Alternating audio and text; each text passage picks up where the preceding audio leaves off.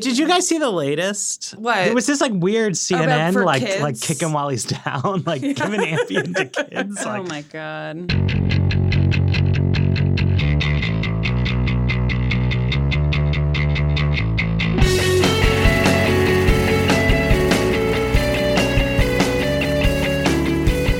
Hello, welcome to another episode of the Weeds on the Vox Media Podcast Network. I'm Matthew Yglesias, joined today by Sarah Kliff, and we have a new Weeds guest, Ella Nilsen uh, from the, uh, the, the the Vox Congress team, an elite crew, I would say, strike force. Really glad to have you here, and we are going to talk about Ronny Jackson. We were going to talk about Ronny Jackson's troubled confirmation. when we planned this episode on Wednesday. Yes, um, it is now so troubled that he is withdrawn from consideration. But this is the weeds. So, what we wanted to do was really try to talk about the VA and the VA health system and what the issues are. And that continues to be a relevant question here as we ponder the absence. But, but it is worth just starting with like the basics here uh, and like what happened here? Like, who's Ronny Jackson and why did this wind up being such a big problem? So Ronny Jackson is the White House doctor. And when he was first nominated, I feel like there was a lot of confusion because people immediately thought about when people said Trump's doctor, people immediately thought about the I can't remember his name, but the Dr. very tanned- Bornstein. the very tanned doctor with the sunglasses and the white lab coat. Not the same doctor. Ronny Jackson was the White House doctor for the Obama administration, and Trump decided to pick him to be his nominee for the Secretary of the VA after former VA Secretary David Shulkin was, he said, was ousted, but left the position. So Ronny Jackson on all sides, you know, Obama administration people said he was a great guy. Trump administration people said he was a great guy. But there were a lot of questions over his experience or maybe lack of experience to run the VA, which I think is like the second largest. The largest healthcare system in America. Right. And the, the second system. largest government agency. Yes. Okay. Yes. So he had had, by all accounts, well, at first, a good doctor, but he had managed a staff of what, up of maybe 70 people, Yeah. and he was going to be asked to manage a staff of hundreds of thousands of people, and that's a huge jump. So the the White House doctor position, because you know this is like I think something that has never been in the news before, but the surface plausibility of it, right, is that this is a military function. There's a there's a small group called the White House Military Office, and they do things like they run Air Force One, which, as you can tell from the name, is a military operation, and they also run this White House medical team. And so Ronny Jackson, who was in charge of the White House medical team, was a vice admiral in the Navy.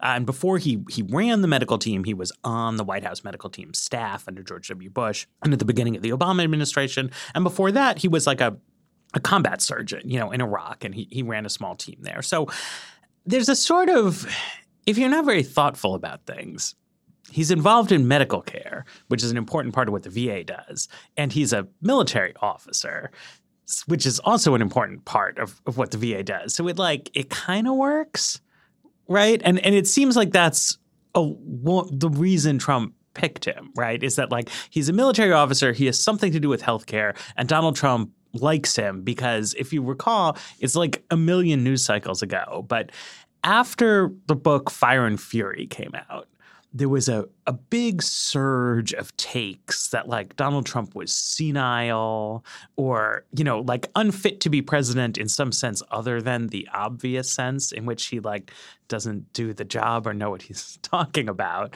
And Dr. Jackson came out with a presidential fitness evaluation and like a very strong endorsement of like Donald Trump's good health and he gave him this Canadian senility exam that Trump passed, and Trump then really trumpeted this as like this like greatest test of, of mental fitness. And but but Jackson like really went to bat for him, right? He didn't he didn't do some like sheepish like yeah he's fine and also I'm not a politician. He like did a press conference in the briefing room and was like, Trump's great. If he would eat better, he would live for 200 years, but he's actually in good shape despite his garbage diet. And he even gave him a um, a height weight combination that left him just like one pound or one inch short of being obese. So Yeah, he used very Trump like words to describe Trump's health. The best. but I could, I mean, I definitely could have seen a world where he became VA secretary. Like if this 48 hours or so that has transpired since, you know, we started thinking about this episode had not unfolded that way, you could have seen, and I guess it's worth getting into what has happened over the past few days, but I think I could have plausibly seen a world like looking at other cabinet members who have been confirmed where, you know, this guy ends up running America's largest healthcare system. So Sure, if Ben Carson can run exactly, high, that's who I was thinking of. Yeah, and it wouldn't have been that controversial. Exactly. But then we had um, this kind of cascade of a slow drip of news about Ronny Jackson's practices while serving as White House doctor. Among them, one is possible drunkenness on the job. And I will say at the start of this, he denies all these charges. So just a caveat around it. But most of this is coming from Congress that is starting to vet him and review him, interview other people who worked with him in that office, um, in the White House doctor's office.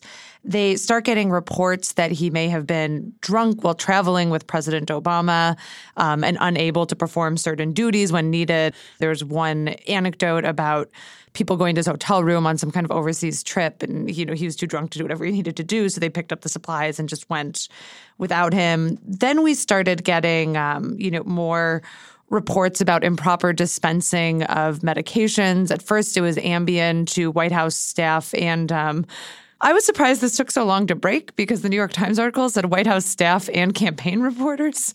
So it was kind of, I guess, no campaign reporter like wants to be clear, like, well, here's how I know this is because Ronny Jackson gave me an Ambien, but it says he was dispensing medication to White House staff. and, it's hard to um, say why it took Jon Tester conducting congressional yes. oversight for journalists to find out that journalists Yes. had been getting that seemed a little odd, but I guess no one wants to raise their hand and say like I was the one who got the unprescribed Ambien. Then I think the one that really um, broke the camel's back in a way was a report on Wednesday about providing opioids without prescription or writing prescriptions for Percocet, which is a pretty powerful opioid medication. And I think in the midst of the opioid crisis that we're having now, and in possibly taking the helm of an agency that has had its own struggles with opioid prescribing, that really seemed to be the last revelation before we found out Thursday morning that Ronny Jackson would be stepping back. I haven't even, I think, Matt, you've read, there's Yeah. a CNN article that came out um, with more on Ronny Jackson. So, this so this this CNN article, I, I think this is important because this CNN article, as written, I think it really squares the circle between everybody in Obama's senior staff seemed to like Jackson, and also everyone in Trump's senior staff seemed to like Jackson. But when Congress started doing oversight, he seemed wildly inappropriate. And, and here's the lead: MJ Lee and Juana Summers write it. The White House medical unit frequently functioned as a quote grab and go clinic where mid-level staffers to the most senior officials could obtain prescription drugs without being examined by a doctor, casually pick up the powerful sleeping aid Ambien even for their children, and get drugs that were not prescribed to the person actually taking the medication. So, I mean, that's great, right? Like, that's a great personal service. Anybody would like it if their work had a like respected military doctor who was actually just super conveniently handing out drugs to anybody who wanted them, right? Like I wish when like Jose was was sick a few weeks ago and it was like pretty clear he had an ear infection that we didn't have to like drag him to the minute clinic and get him examined by an actual doctor and get a legitimate prescription for antibiotics and get them filled at the counter and like pay money for the medicine. But that's illegal. And there's a reason it doesn't scale right? And this goes exactly to the point about the difference between like running a small team to serve a small number of elite clients and like running a government agency. Is that like there is a reason that medicine and pharmacology in the United States is not practiced on the basis of grab and go take Ambien for your kids if you want, get medicine that hasn't been prescribed to you because you might feel like you want it, right? Like it's dangerous. It can well, and lead- especially with something like opioids, I would say. Yeah, Percocet is not good. Well, I mean, opioids are addictive, but like, you know, like Ambiens are habit forming. They can also, you can like kill people if you take that kind of stuff in the wrong thing. But also, just like overuse of antibiotics is not going to cripple the White House staff, but like it's a public health disaster, right? And like there's just a big difference between like doing concierge medicine for the president of the United States and like doing responsible public health practice, right? And some of this stuff he did even in the White House context, I think like crossed a line legally and and and ethically, but it's also just it underscores what a different thing it is. Like the VA, I mean, it exists to serve military veterans, but that's a very large population. It's not it's not just like a dispensary, right? They need to like manage resources, maintain the health of a population that has unique medical needs, and like think about systemic questions in American healthcare rather than just like be the best friend to the president's staff. I'm curious, Ella, you spent a lot of this week on the Hill what was the Democrat plan? Like, were they expecting this to implode this quickly, or like, how did this unfold? Because a lot of this is being led by Jon Tester, who right. is the ranking member on the Veterans Affairs Committee in the Senate. Like, what's going on there? What's their role? And like, were they surprised? Like Thursday, they suddenly found themselves no longer working on this. Yeah, I mean, I think that they were surprised, and it was interesting because I was sort of running around Capitol Hill interviewing Democratic senators, sort of trying to sort of figure out, you know, if the Democrats had a strategy on this nomination. Obviously, Tester was doing a lot of the work in, you know, just coming forward with the information that he was getting presented to his committee, all these allegations about Jackson. But I think that so it was in the middle of like as the first allegations about the Ambien dispensing and like the drunkenness on the job were coming out. And I was talking to Democratic senators and asking them about it. And they were basically just like, this is a rumor mill. Like, we're not really like paying attention to rumors right now. Like, this is an investigation that needs to happen. These facts need to be substantiated. But I think, like, to Matt's earlier point, what Democrats were really focused on was just like this guy is not necessarily qualified to run the VA because he just doesn't have the qualifications. He hasn't managed the, the number of people that he would have to manage under the VA. And that was, I think, their main concern rather than just sort of the the number of allegations. But I think that certainly it it picked up the pace. And I should point out, it wasn't just uh, Democrats that had these concerns. There were definitely Republican senators that were just you know open and on the record saying. If this number of allegations and this serious allegations come out, I don't think that we can seriously consider him for this position. Okay, so this is a good opportunity to try to zoom out a little bit and like what's the deal with, with the VA, Sarah? Like, oh, yeah. so veterans, every, everybody loves veterans, right? They have an administration. Veterans. It's a cabinet agency. Like, what do they do? Yeah. And I will start this by saying there are things that the VA does that are not healthcare that it is a very large agency and we're going to focus on the healthcare side. So I just want to acknowledge there are things, there are insurance programs, there are loans, there are other sort of benefits that run through the VA that are important, but generally seem to be running fine and have not attracted the kind of controversy and attention that the health side of the VA. So the way the does. way the VA is structured, right, is there's like there's three undersecretaries of the VA. One is in charge of memorials and cemeteries. One is in charge of health, and then the other is in charge of they just call it benefits. So it's like the VA does healthcare is like half of it, and then it does like a whole bunch of other stuff. Yes. Is the other half auto loans, student stuff, right. mortgage guarantees, and it's about half of the budget, and it is about none of the political controversy. Yes. So, so we're going to talk about. Yeah. Healthcare. So we're going to talk about the healthcare. So the VA runs the largest healthcare system in America. They have. Um, according to their website, 1,240 healthcare facilities, including 170 hospitals and about 1,000 outpatient um, sites and they deliver care to 9 million veterans all across the country. I often think of the VA as kind of America's mini NHS, the NHS being the National Health Service in England, where all the hospitals are owned and operated by the government. And um, it's essentially a nationalized healthcare system. So, you know, even when Bernie Sanders talks about single payer healthcare, in America, he's not talking about going as far as the VA. He's not talking about nationalizing the hospitals, having the government literally own the healthcare resources, but that is how the healthcare system works in England, and that is how the healthcare system works in the VA. It's also worth um, saying it's it's not even that many, right? I mean, you talk about sure. a healthcare system for nine million patients. It's about the same size as that's that's like the healthcare system of Sweden has yes. ten million patients. The healthcare system of Norway has probably 5 million patients. So it's like a It's one of probably, I haven't looked at the numbers, but probably one of the largest government owned healthcare systems in the world. Because, like, Sweden, I'm pretty sure, you know, it still has private ownership of its hospitals with like a public health insurance plan. So yes. it is, um, it's big and it has, as I'm sure listeners of this show know, it has struggled with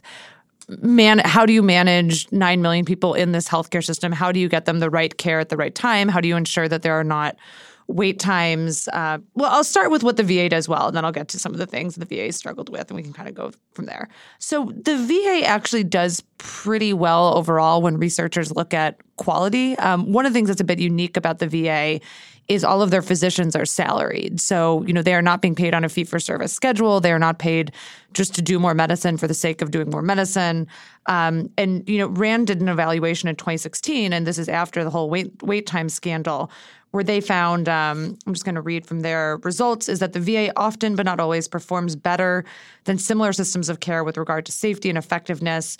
There weren't, unfortunately, enough studies to um, draw a conclusion on timeliness or efficiency. So we'll get to that in a little bit.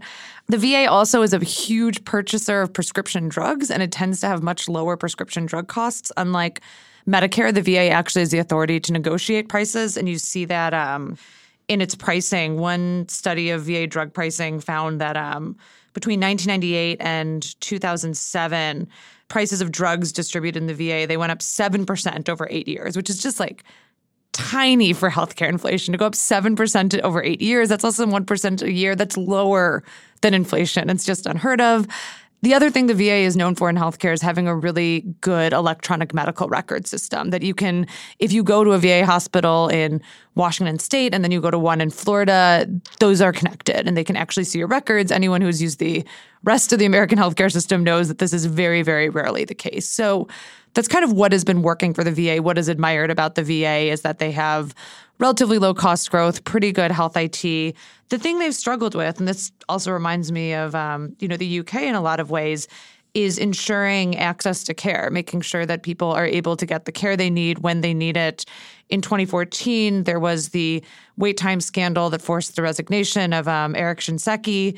It's actually really hard to find data at this point about how much improvement there has been. The VA has certainly touted certain um, things they've done. They've created a website, for example, where veterans could check how long the wait time is at different clinics for different procedures, but there's a lot of criticism that the information's not accurate. All of this has led to the debate that we're kind of having right now about how much privatization should be allowed in the Veterans Affairs admission. And when we talk about privatizing the VA, we essentially are talking about letting VA beneficiaries go to private clinics to seek care rather than the ones that are being run by the VA. And there was an element of this that actually got started under the Obama administration in the wake of this wait time scandal. They started something called um, VA Choice, where if you were facing a certain amount of wait, they would let you go to another clinic. The VA would pay for it there is the debate that's happening right now, the debate that seems to be part of um, Secretary Shulkin stepping down is about how far to expand this. Should we just let any VA beneficiary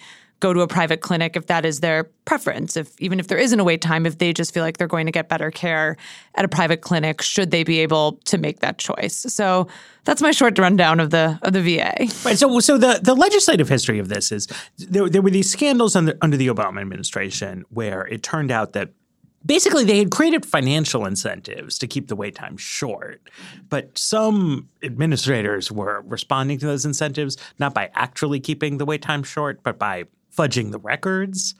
And so, because the records were being fudged, it wasn't just that people were needing to wait longer than they wanted to, but the, their care was actually being compromised because there, there, weren't like correct statements of how long people had been waiting. So, so this was a big thing. Uh, Shinseki stepped down. Obama brought in uh, Bob McDonald, who was a he was an Obama appointee, but he was a Republican, not a super partisan Republican, but a, a executive at Procter and Gamble who had donated to a lot of Republicans in, in Congress over the years.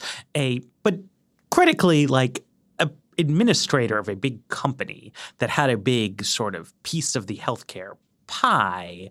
But you know like he wasn't a doctor. He was a guy who like ran big things. So he came in and then bernie sanders and john mccain who critically like john mccain is himself a military veteran and an extensive user of VA services. And McCain reflected what, as far as I can tell, is the view of most veterans in America and certainly most veterans organizations in America, which is that they like the idea of having a special veterans health service. They have some official reasons for that, like veterans' population health needs are different from the overall population, and the agency can focus on them. They have some sort of political economy reasons for that, which is that, like, if there is a special veterans healthcare administration, that is then something that like veterans groups can lobby about and focus on and pay attention to rather than just being lost in the overall shuffle. And then also a sense that the VA has some real advantages, that the ability to coordinate care across facilities in particular as people move is really, really useful and is something that veterans don't want to give up in favor of like a voucher that would be portable, but you'd be in the same like chaotic disaster of American healthcare where if you go to another state like somehow it's like you don't you don't exist. So McCain you know, basically worked with Sanders on a bill that primarily put more money into the VA, reformed some of the procedures, and then created as a sop to conservatives this like very limited external option uh, voucher program. But like real conservatives who, you know, are primarily coming out of the conservative health policy universe rather than the veterans universe. Like they don't like the idea of fixing the VA. And you I mean you can put this in more and less pejorative ways, but like basically if conservatives believed that you could build a world-class government-run nationwide healthcare system, like they they wouldn't be conservatives at all. So, you know, to them, it's either impossible to fix the VA or the idea of fixing the VA is like embarrassing because if the VA was great, then you get more things like Phil Longman's article from 15 years ago, where he was like, the VA is amazing. We should just let more people get VA care, right? So they want everyone to get private medicine. So, so especially veterans. But veterans groups really liked McDonald, didn't want to privatize. They put a lot of pressure on Trump to actually keep uh, McDonald on as VA secretary. Trump didn't want to do that because during the campaign, he like made up all this stuff about how terribly veterans were being treated.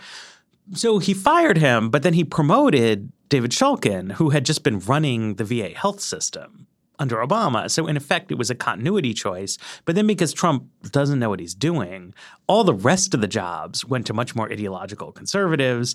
They spent months at war with each other. Shulkin wound up getting fired. And it then seemed like, okay, Trump was going to side with the like Koch brothers and the conservatives and was going to like put in a real VA privatizer because that would be the reason to fire Shulkin. But instead, he just picked a a guy who has no known political opinions at all and like threw the whole thing into into question. So we're now sitting around. I mean, we're not just wondering like who will be the next choice, but like what is the Trump administration's policy on this? Where you know they have not like done anything to advance the conservative vision of VA privatization, but the idea that they should be doing something has been like a critical backdrop to the political tensions that have created this vacancy in the first place. It's worth noting that Trump was asked on his Fox and Friends interview yesterday who his next pick would be.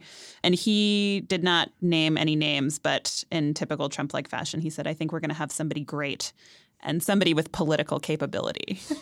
but it should be clear. So Pete Hegseth, one of the Fox and Friends hosts, is himself a veteran, and there have been multiple reports that like Trump got him on the phone to try to mediate between Shulkin and the other VA staffers. That Trump offered him the job, which also seems like a I mean, I'm not a big Fox and Friends fan anyway, but again, like no matter how much you like Ronny Jackson as a physician or how much you like Hegseth as a morning television host. There's hundreds of thousands of people work for the VA, and they run, as Sarah was saying, hundreds of, of hospitals and thousands of outpatient clinics. And you need somebody, particularly if you want to do something different with that, you need somebody who knows what they're doing. Right. Because it is a moment like it, where it seems like there's this debate that's happening. There was talk of increasing funding for this choice program, the kind of privatization program, in some of the budget discussions that happened this year, but it never really got into any of the budget packages. But if if we are on the cusp of a VA that is much more generous in letting people go to different clinics to see doctors outside the VA, that's a really big undertaking. Like you lose you have to figure out things that are that are boring but really important like how do you get those medical records when someone decides to go to you know the private hospital down the street instead of the VA system how is that information going to get fed back into the VA system that has this really nice closed garden um, medical record system um, how are you going to decide what to pay those doctors how, what are their rates are they going to be the rates the VA typically pays? Are hospitals going to accept those rates? Or they're going to say that they're too low? There's a ton that goes on that is like the really boring nuts and bolts of changing how a massive, massive healthcare system works. And you know, one other thing I do want to point out is that in other ways, the VA is not it's not a contained system because it is so large. Other healthcare systems, other doctors kind of look to it as a leader. They look to the policies that the VA sets for um, different healthcare issues and often mimic that. And I think a good example, an example where this did not go well for the VA is one that I've covered previously, where the VA was really one of the first healthcare systems in the mid 1990s to declare that pain should be treated like a vital sign. This is something that um, advocates, both from the American Pain Society, which was funded by um, a lot of major pharmaceutical companies like like Purdue, and others were really pushing at the time that doctors should ask about pain at every single visit, and they should consider it a vital sign, just like your pulse or your temperature. And the VA was the first major healthcare system to say at the VA, pain is a vital sign, and we're going to ask about it every time.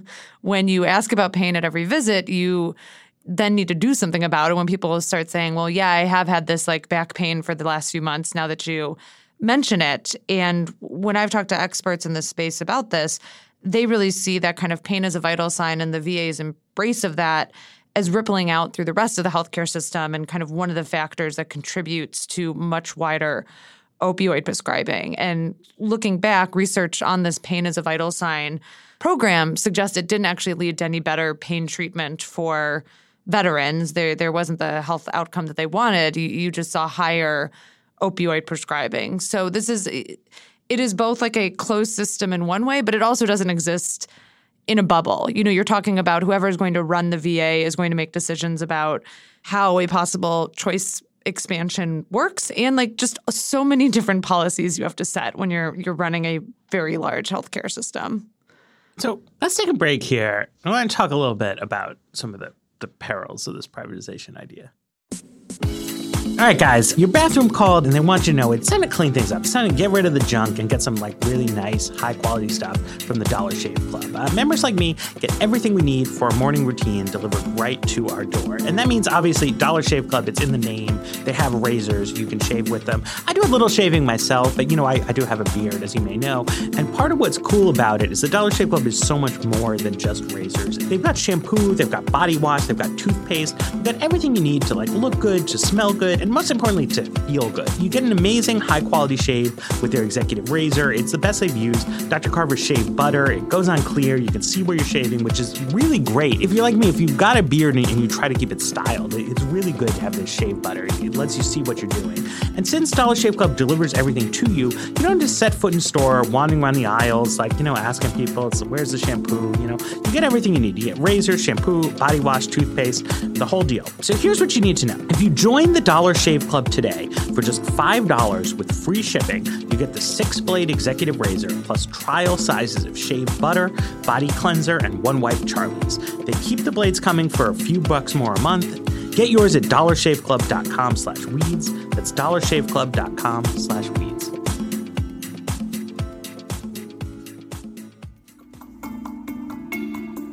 Hello, listeners of The Weeds. I'm Grant Gordon. And I'm Ravi Gurumurthy, and we're your co hosts of a new podcast called Displaced from the Vox Media Podcast Network and the International Rescue Committee, where Grant and I work.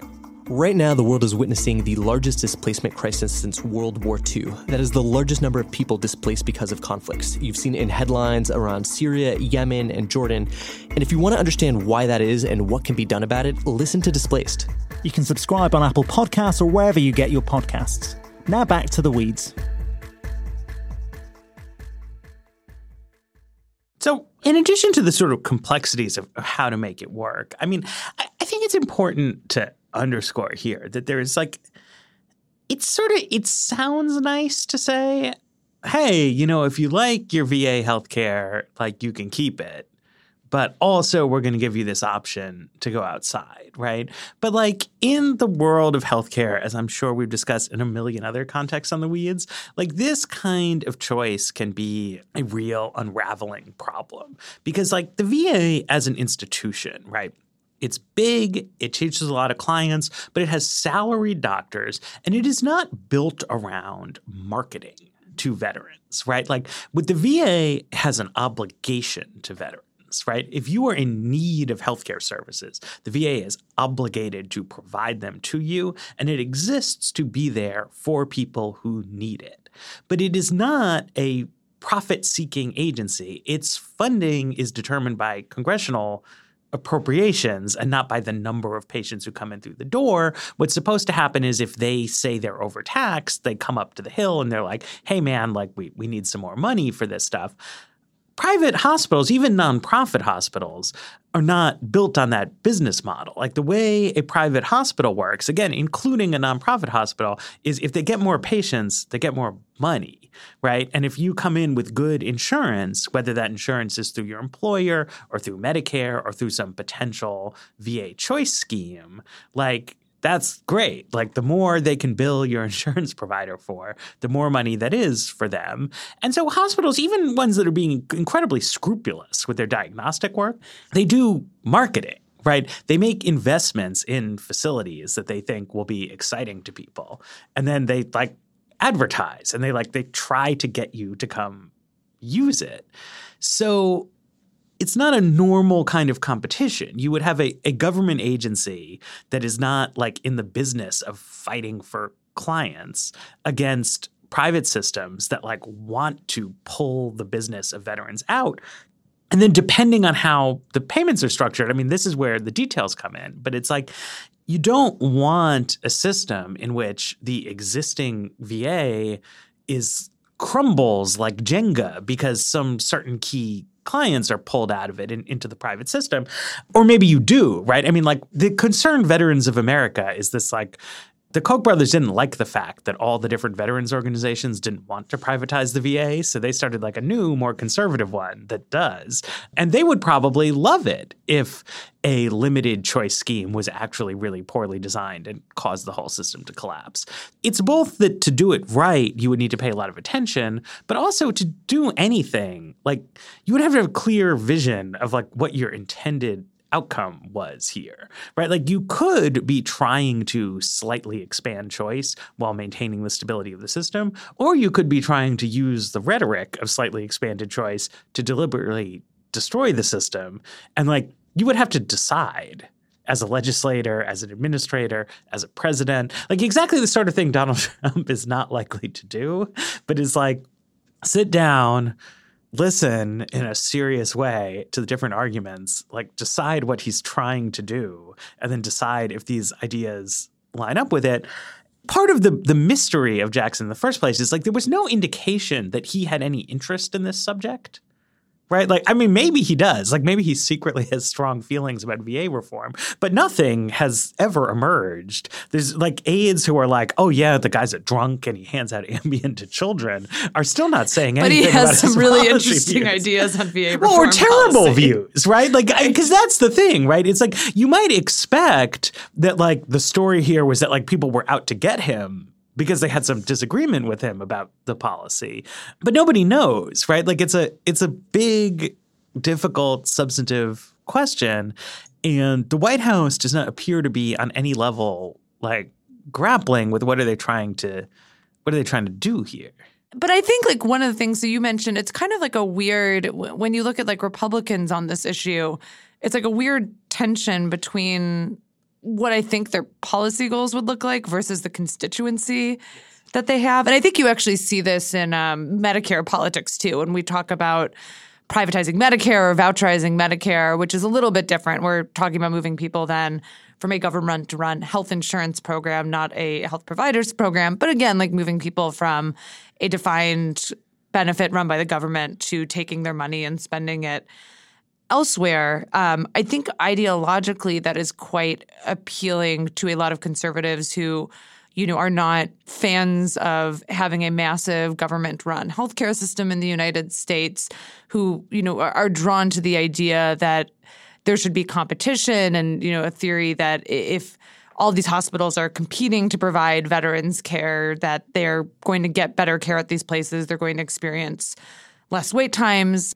So there's that that kind of ideological side of it. But uh, on the politics, it seems really hard for Republicans to do anything to dismantle the VA. I mean, the only way like I would see this moving forward is a pretty expensive way where you essentially like layer choice on top of the existing VA system. I don't even know if this is possible, but I can just like imagine like I, could see like the path this could go down where we say, okay, there's going to be more vouchers more VA members, they start going to private hospitals. All of a sudden, we hear like a news story about a veterans hospital closing somewhere in the country. And then there's like outrage about how could you, you know, leave the veterans without a hospital and this is like terrible.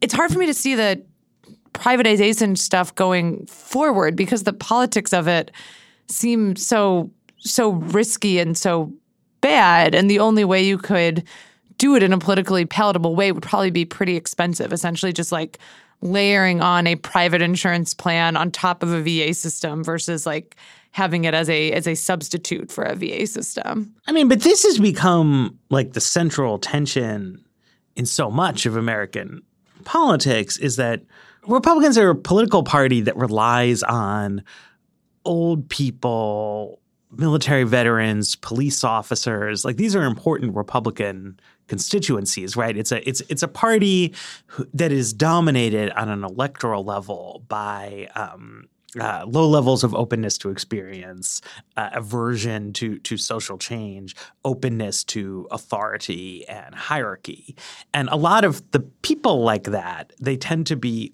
older. They tend to be involved actually in the like arms of the, the branches of public service that involve carrying guns or wearing uniforms um, and are actually very reliant on these public sector structures, right? But then the whole ideological movement of the party is to like blow up the cops' pensions, take away the old people's guaranteed health care, like dismantle the special hospital system for military veterans. And so much of Trump as a politician was about undoing that contradiction and just saying like look what if we made our party like not about all that healthcare privatization stuff? What if we instead actually like made the focus of the political party be national anthem protests and immigration? And and it, and it worked right? I mean people uh, in the primaries, Republican Party primary voters were more interested in that kind of politics than in Paul Ryan's kind of politics. But he hasn't actually changed the governing agenda. So they're in the sweet spot when, like last week, we were talking about taking food stamps away from poor people. Uh, but whenever they talk about any government service for people who aren't desperately poor, like veterans health care, senior citizens, they're trapped in this bind where, you know, it's very comfortable for Democrats, right? Like Democrats would love to have a big fight in Congress about privatizing the VA system because Democrats have no ideological problem with like a big government agency to help veterans. And Democrats do have a sort of like culture politics problem of not being seen as the party of loving veterans, but they they would love to take up that banner. It's an asymmetrical contradiction, right? Like people I sometimes offer the hot take that it's like, whoa, it's weird. Democrats are this like party of like city dwelling millennials, but like they love socialized medicine. But like Democrats really do love socialized medicine and would be like really thrilled to go out and be like old people and veterans, you should vote for us because they are definitely supporting those those policies.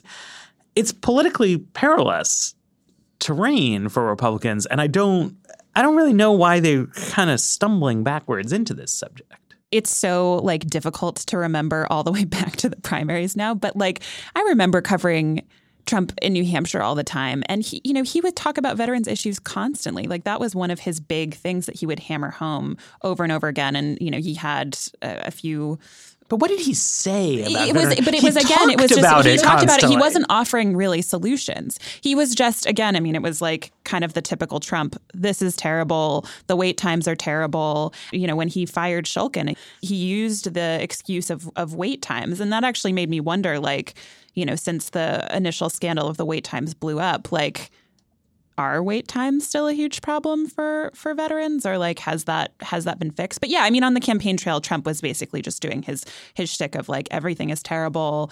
The services for our veterans are terrible. We need to make them better but not offering any sort of plan on how to do that I mean, I, w- I will say on wait times, right? I mean, this is like in in England because veterans basically like have the NHS, right?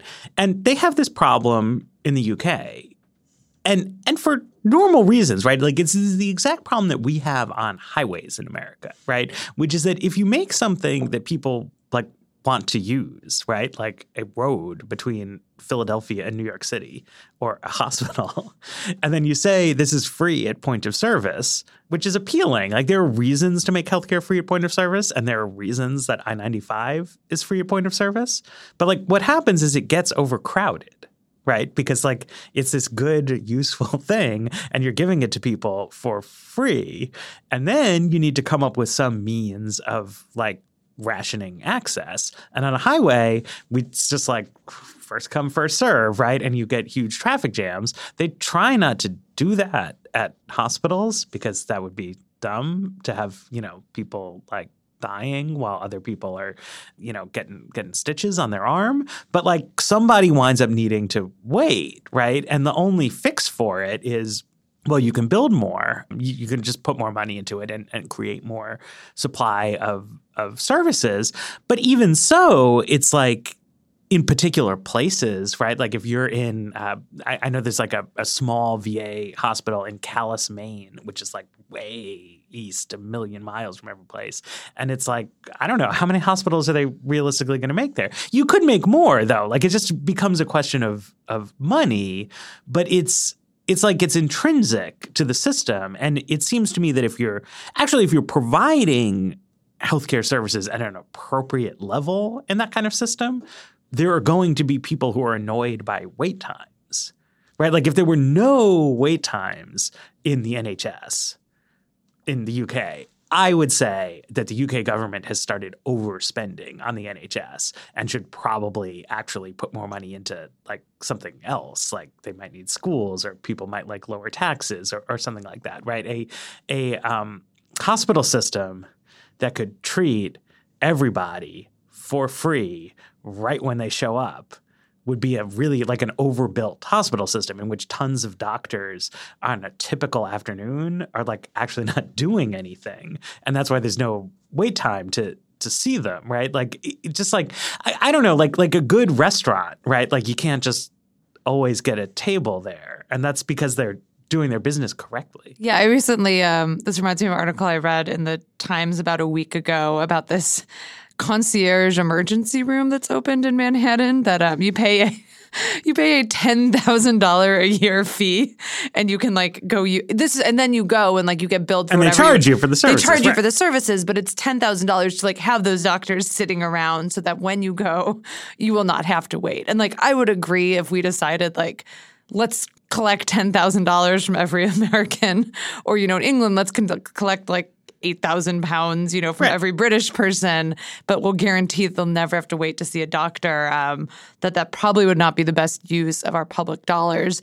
You know, to Ella's question, it's frustratingly hard to find out kind of where the wait time i- issue is with the VA after this whole scandal unfolded in 2014. Um, you know, I was trying to read through some of the GAO reports um, about what they've been doing, and it just doesn't seem like there's fantastic data at this point about how the issues change. I think one of the hard things is that the VA is a large system. We're talking about 170 hospitals, and things are going to be quite different from one hospital to another. You know, the wait time issues were focused at a handful of hospitals. You know, one thing I did think was interesting is the GAO, they have looked at this VA choice program that allows people to um, to go to outside private providers, and they weren't able to see any um, any change in wait time due to this choice program that's been implemented. And they said just that one of the frustrating things is just that the data is really bad. Um, one example they point is they can't even measure the wait times at this point because the VA data doesn't capture the time it takes for the VA to prepare a referral and then send it to an outside provider, or the time spent by the outside provider in accepting the referrals and contacting the veterans to opt into these into these visits. So it's just um, it's a big bureaucracy that sometimes it's really frustratingly hard to see what is working and what isn't. I mean, the the last thing I'd say on wait times though is um, it's not like this isn't a problem you see elsewhere in America, particularly for people who are uninsured. The wait time could be forever because they cannot afford health coverage. They feel they can't afford to seek coverage. So you you know you might see less wait times in terms of days it takes someone who is insured to get a an appointment, but that doesn't really um, you know speak for the overall population where you can see very very similar wait time issues. If you ever look at um, the commonwealth fund every other year does the study of industrialized countries and you always see the united states at the very bottom in terms of how long you have to wait for healthcare.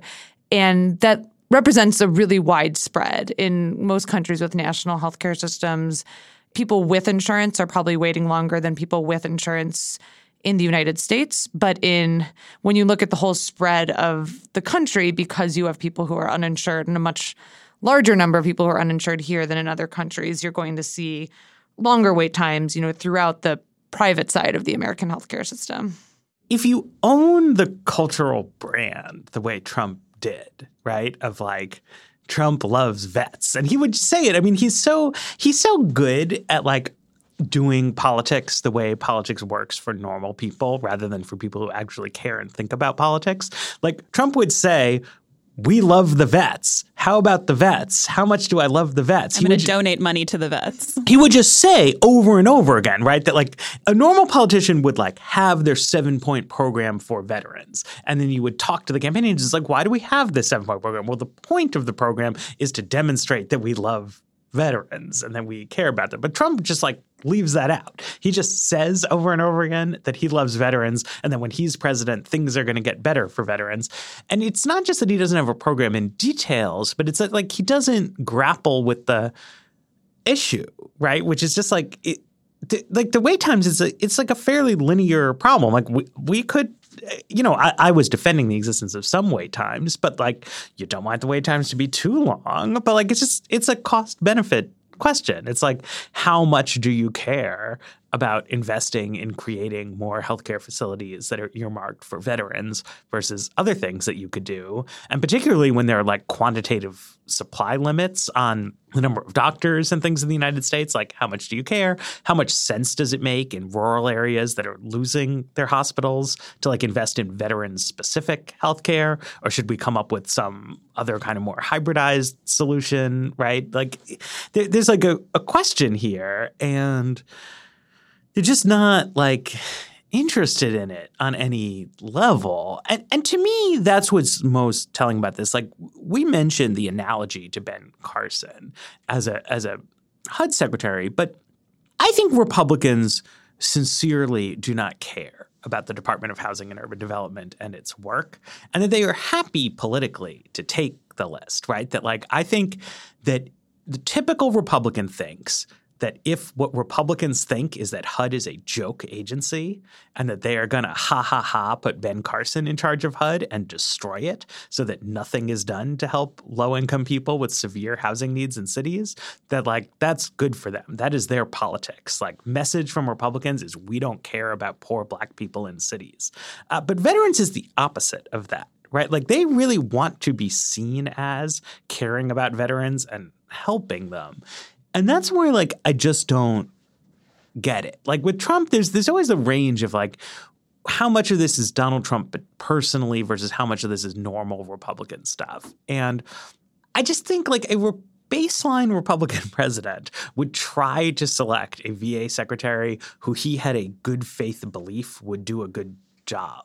Like he might Well, met, if you look back at like the Bush ones, they generally came from not necessarily healthcare, but like managing a large part of the military, which like would make sense management wise, uh, you know, as someone to run it. Yeah, and and but and like more so than Democrats, I think actually like have real political stakes in being seen as as doing this well.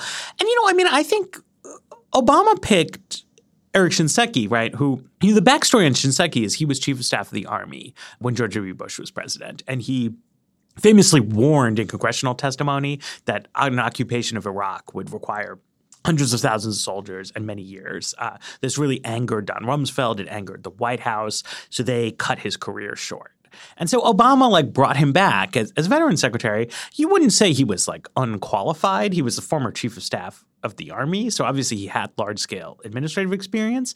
But on some level, they brought him back for the story, right? That like this general whose expertise was slighted by the Bush administration was like coming back and he was part of Team Obama. They didn't bring him on because he had like a transformative vision of veterans health care.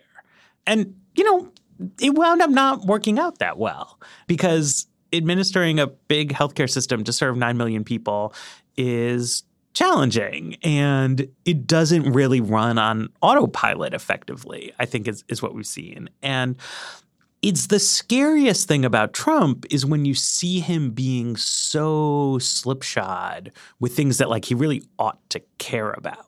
If wait times got way worse at the VA or some new scandal came, like that would be really bad for Trump in a way that a scandal at HUD isn't, it seems to me. It wouldn't be good for all of the veterans that he said that he loved so many times on the campaign trail. It wouldn't reflect well. We'd love the vets. We'd love the vets. All right. And we also love you, Weeds listeners. If you love us and if you love each other, uh, you should consider checking out the Weeds Facebook group. It is a great place to continue the discussion, to you know suggest other topics, uh, debate these issues that we are here. If you love about. Vox podcasts, you should definitely check out Today Explained, which continues to be fantastic and come out every day.